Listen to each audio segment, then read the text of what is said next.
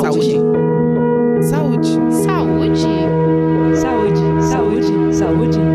Saúde. Saúde Brasil.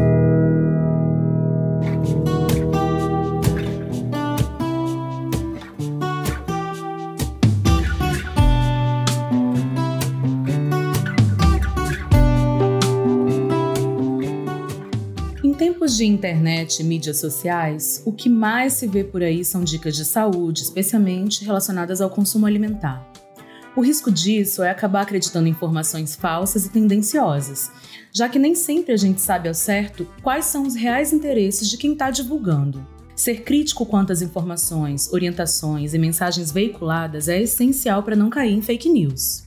E para conversar sobre esse assunto, hoje a gente convida a Laís Amaral, que é nutricionista especializada em saúde pública e pertence ao Programa de Alimentos do Instituto Brasileiro de Defesa do Consumidor. Seja bem-vindo ao podcast do Saúde Brasil, Laís. Obrigada, Fábio. É um prazer estar aqui com vocês. Laís, quais são as principais fake news contadas em relação aos alimentos que você já ouviu falar? Bom, a gente tem diversas fake news em relação à alimentação e isso muda dia após dia. É, eu trouxe alguns exemplos aqui referentes àqueles produtos chamados industrializados, que são aqueles produtos feitos na indústria de alimentos, que a gente não consegue reproduzir em casa, né? Então a gente tem o, norm, o nome que a gente usa, né? Inclusive é usado pelo próprio Ministério da Saúde, é o produto ultraprocessado. Então eu trouxe aqui alguns casos para a gente conversar um pouco, e são aqueles casos que normalmente a gente se depara no próprio rótulo do alimento ou na própria publicidade do produto, e as informações que chegam para o consumidor são enganosas, são confusas e a gente não sabe exatamente o que, que a gente está comprando e o que, que a gente está consumindo. Então, um caso deles é a questão dos sucos.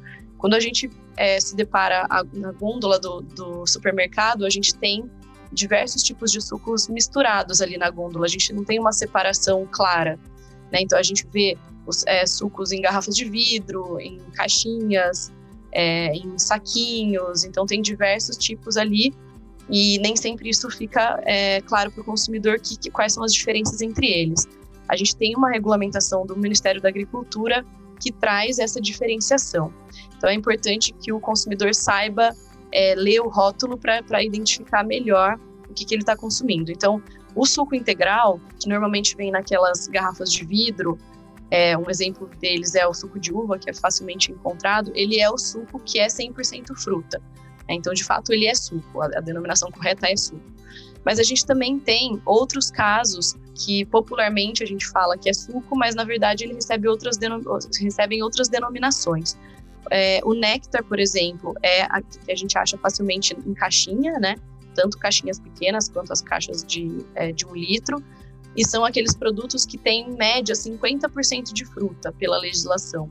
Só que junto com ele, com, com a fruta que tem ali dentro, a gente tem é, grandes quantidades de açúcar, de aditivos químicos, que são aquelas substâncias que são colocadas para aumentar o prazo de validade do produto, da cor, da sabor, da aroma. Então, esse é um tipo de suco, né, que popularmente a gente chama, que é o néctar, que ele é inferior ao suco integral, e a gente ainda tem mais duas categorias inferiores, inclusive ao néctar, a gente tem os refrescos de fruta, que, que em média eles têm 10% de fruta e da mesma forma também levam açúcar também levam aditivos. E a gente tem os refrescos em pó, que são aqueles que têm em média 2% de fruta e também, como eu disse, também levam açúcar e aditivos.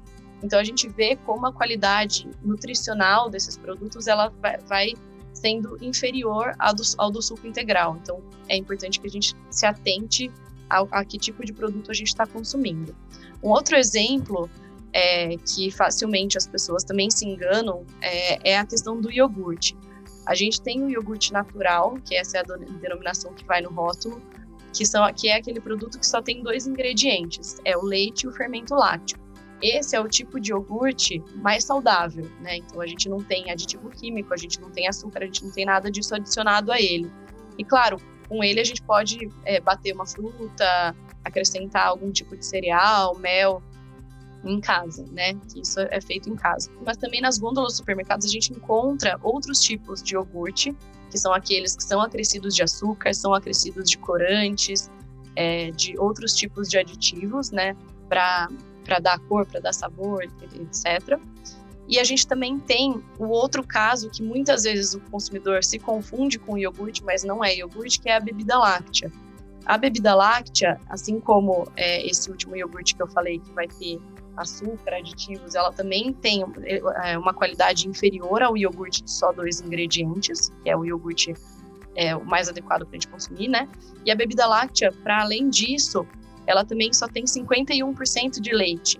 E normalmente ela, ela vai receber amido, por exemplo, para espessar o produto. Então a gente vai vendo como a qualidade também é inferior ao do iogurte natural, né? E uma coisa importante é, que, eu, que eu trouxe né, nessas duas falas é da gente se atentar à lista de ingredientes. Então é ali que a gente vai ter a informação mais completa sobre aquele produto. E por último, eu trouxe um, um outro caso que é a questão dos alimentos integrais. Então, hoje a gente vê biscoitos, massas, pães com aquela alegação na frente do rótulo integral e né, feito com cereais integrais, etc., qualquer variação desse tipo. E é, essa questão é importante que as pessoas saibam que a, a alegação do integral a gente ainda não tem uma regulamentação sobre isso.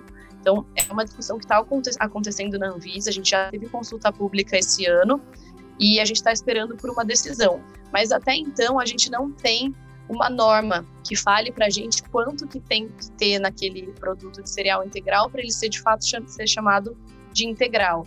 Então, como a gente não tem uma regulamentação, qualquer produto pode, ser, pode acrescentar esse tipo de alegação e acaba que essa informação que chega para o consumidor causa uma confusão, né? A gente sabe que, que, tem um apelo, quando a gente lê a alegação integral, tem um apelo, é, e as pessoas gostam desse tipo de, de produto mais saudável e tal, elas têm é, é, uma preferência de compra por esse tipo de produto. Então, até então, a gente não tem regulamentação e a gente está lutando para que isso é, chegue para o consumidor o mais rápido possível. Então, a gente está aguardando essa, essa decisão da Anvisa. Laís, quando a gente fala de fake news, não tem como não pensar naqueles alimentos que as pessoas chamam de milagrosos. Quais são os riscos esse, desse tipo de alimento para a saúde?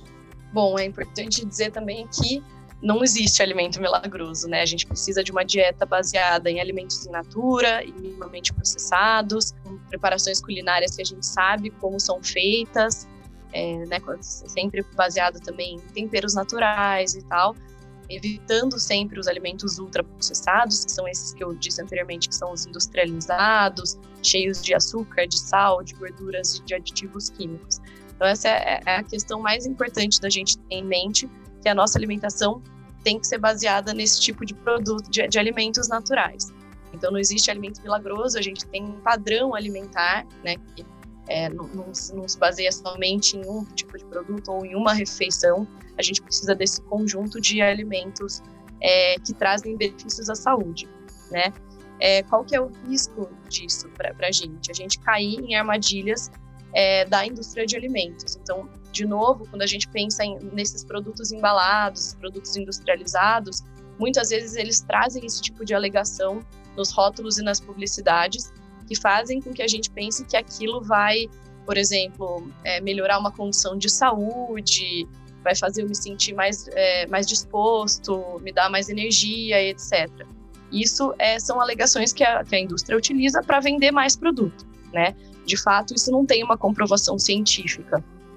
A gente se depara com alguns casos, inclusive, que já foram até julgados e multados por, pelos é, órgãos competentes, né? Então a gente tem um caso, por exemplo, de um iogurte que o jeito que ele colocava ali na embalagem, na publicidade, parecia que aquele produto teria alguma, algum tipo de benefício para alguma condição intestinal que a pessoa tivesse, né? Alguma doença intestinal. E isso não é verdade. Ele apenas melhorava um pouco a flora intestinal da pessoa e é, os órgãos competentes viram, né, nesse tipo de, de alegação de publicidade que foi feito, que aquilo era enganoso para o consumidor, porque de fato ele não tinha um efeito comprovado é, numa condição intestinal. Né? Então, isso, essa, essa foi, é um exemplo de, de alimento que traz uma essa questão milagrosa que você disse, né, Fábia, que, que traz é, uma cura de alguma doença ou de alguma condição de saúde e que não é verdade. Então a gente sempre precisa é, ter um olhar mais crítico para esse tipo de alegação, esse tipo de publicidade que, que são trazidos pela indústria de alimentos para vender mais produtos é, ultraprocessados como se eles fossem de fato benéficos para a saúde, etc. Então, como eu disse né, no começo dessa resposta, a gente sempre tem que se basear na dieta mais natural possível, com preparações culinárias que a gente sabe o que tem ali dentro. Laís, e existe algum jeito da gente aprender a detectar essas fake news sobre alimentação? Desenvolver uma consciência crítica em relação a essas informações que têm muitos sinais trocados, quais são as fontes seguras para ter uma alimentação saudável? Bom, o mais importante que a gente precisa ficar de olho é a questão da lista de ingredientes. Então, quando a gente está consumindo um produto embalado, né, a gente tem legislação para isso, então ele é obrigatório que ele tenha, ele traga a lista de ingredientes. Normalmente ela vem na parte de trás da, da embalagem ou na parte lateral. E essa lista de ingredientes, ela traz os ingredientes do produto, como o próprio nome já diz, em ordem decrescente. Então, o primeiro é, ingrediente que aparece na lista é aquele que está em maior quantidade no produto, e assim por diante. E por último, é, independente de quantidade, a gente tem a lista de aditivos alimentares. São, como eu disse, são aquelas substâncias químicas, corantes, estabilizantes, emulsificantes, então, aromatizantes, tudo que vai melhorar é, a aparência e é, a palatabilidade, o sabor daquele produto e também aumentar a vida de prateleira, né, o prazo de validade. Então, a gente sempre tem que ficar de olho na lista de ingredientes. Ela, hoje, né, o que, é o que a gente tem de mais completo no rótulo, que traz mais informação para a gente. Claro que a gente tem algumas questões importantes também de destacar. Então, por exemplo, é, a gente não tem uma regra hoje que a gente precise trazer por exemplo, todos os tipos de açúcares juntos. Então, a gente tem, muitas vezes, num produto, é, diversas fontes de açúcar que são trazidas separadamente. E a gente precisa saber identificar essas fontes. Nem sempre vai vir escrito açúcar, ele pode vir com outros nomes um pouco mais técnicos. Então, xarope de milho, glicose, sacarose, algum outro tipo, né? Mel, o próprio mel, alguns outros tipos de, é, de denominações que também querem dizer açúcar. E isso pode ser é, uma armadilha para o consumidor, né? A gente precisa ficar de olho nisso. Além disso, a gente também tem a questão dos próprios aditivos, como eu estava dizendo. Então, quanto mais aditivo aquele alimento tem, pior, né? Ele, ele, é, ele tem muita substância química ali dentro. O ideal é que a gente consuma produtos que não tenham aditivos alimentares. Então, a gente tem sempre que ficar de olho naqueles nomes esquisitos. Normalmente, os, é, os aditivos têm uns nomes mais técnicos, esquisitos, para para o consumidor, né? E a gente tem que sempre saber identificar esse tipo de, de produto. Então, a regra é, mais importante é olhar a lista de ingredientes, ficar de olho nos primeiros ingredientes da lista que estão em maior quantidade, então evitar aqueles produtos que têm açúcar, sódio ou gorduras como primeiros ingredientes da lista, né? Então a gente tem que preferir aqueles alimentos que têm mais é, os mais naturais possíveis. É, essa é a dica é, mais importante que a gente tem para dar hoje, né, do jeito que o rótulo é hoje para o consumidor. É assim que ele consegue identificar melhor o que ele está consumindo. E para além disso, Fábio, a gente tem toda a questão de que com, né, com, a, com a internet, a gente está sempre conectado, a gente tem muita fonte de informação o tempo inteiro, a gente é bombardeado o tempo inteiro, né? Não só por informação, mas também muito por publicidade. A gente também tem que ficar esperto em relação a isso. A publicidade está em todos os meios de comunicação, inclusive até em alguns meios que a gente não acha que são publicidade. Né? Então, por exemplo, a gente vê isso hoje, a gente vê tipo, esse tipo de publicidade, inclusive dentro de escolas, mascaradas de atividades educativas. A gente tem isso, no, a gente está assistindo algum vídeo na internet, tem cinco segundos ali de publicidade que aparece no meio do vídeo que você estava assistindo. Então, são diversas as artimanhas aí que, que a gente precisa ficar de olho. E sobre informação confiável, que você é, se referiu, a gente tem hoje o documento do Ministério da Saúde, que é o Guia Alimentar para a População Brasileira, né, que foi lançado em 2014. E ele é um guia de recomendação né, para a população em geral. Ele tem uma linguagem super simples, tem ilustrações, é um texto bastante fácil de entender, de compreender. Então, ele pode ser utilizado por qualquer pessoa. É, e ele traz essas recomendações também fáceis de serem seguidas. É, ela, ele é um documento que, para além da população, né, de qualquer pessoa pode utilizar, mas também ele é um documento que é, serve para embasar as políticas públicas de alimentação e nutrição no país. Então, todas as, as políticas que a gente tem no Brasil hoje devem ser é, é devem se embasar nas recomendações do guia, né? E, é, e a regra mais clara que a gente tem lá é que a gente tenha a nossa alimentação baseada em alimentos naturais, minimamente processados, com preparações culinárias, evitando sempre os alimentos ultraprocessados, que são aqueles alimentos, como eu disse antes, industrializados, que vão ter é, consequências para a saúde. Isso já está comprovado, a gente já tem diversos estudos, tanto aqui no Brasil quanto no mundo todo, que mostram a relação da, da, do consumo de alimentos ultraprocessados com condições de saúde, especialmente aquelas doenças crônicas que a gente chama. Então, diabetes, pressão alta, a própria obesidade, alguns tipos de câncer. Essa é a regra de ouro que a gente encontra no guia. E o guia é um documento, como eu disse, simples e tal, e super fácil de encontrar também. A gente consegue baixar na internet facilmente. E eu convido a todos a, a conhecerem o guia e, e seguirem as recomendações é, e basearem sua alimentação na, na, nos alimentos naturais e minimamente processados, que é o, o mais importante. Muito obrigada pela sua presença e por compartilhar seu conhecimento com a gente. Conversamos hoje com a Laís Amaral, que é nutricionista especializada em saúde pública e pertence ao programa de alimentos do Instituto Brasileiro de Defesa do Consumidor. Você gostaria de deixar uma mensagem final para os nossos ouvintes, Laís? Muito obrigada, Fábia, pelo convite. Foi um prazer participar e eu convido os ouvintes a conhecerem as redes sociais e o site do IDEC, que é o Instituto Brasileiro de Defesa do Consumidor.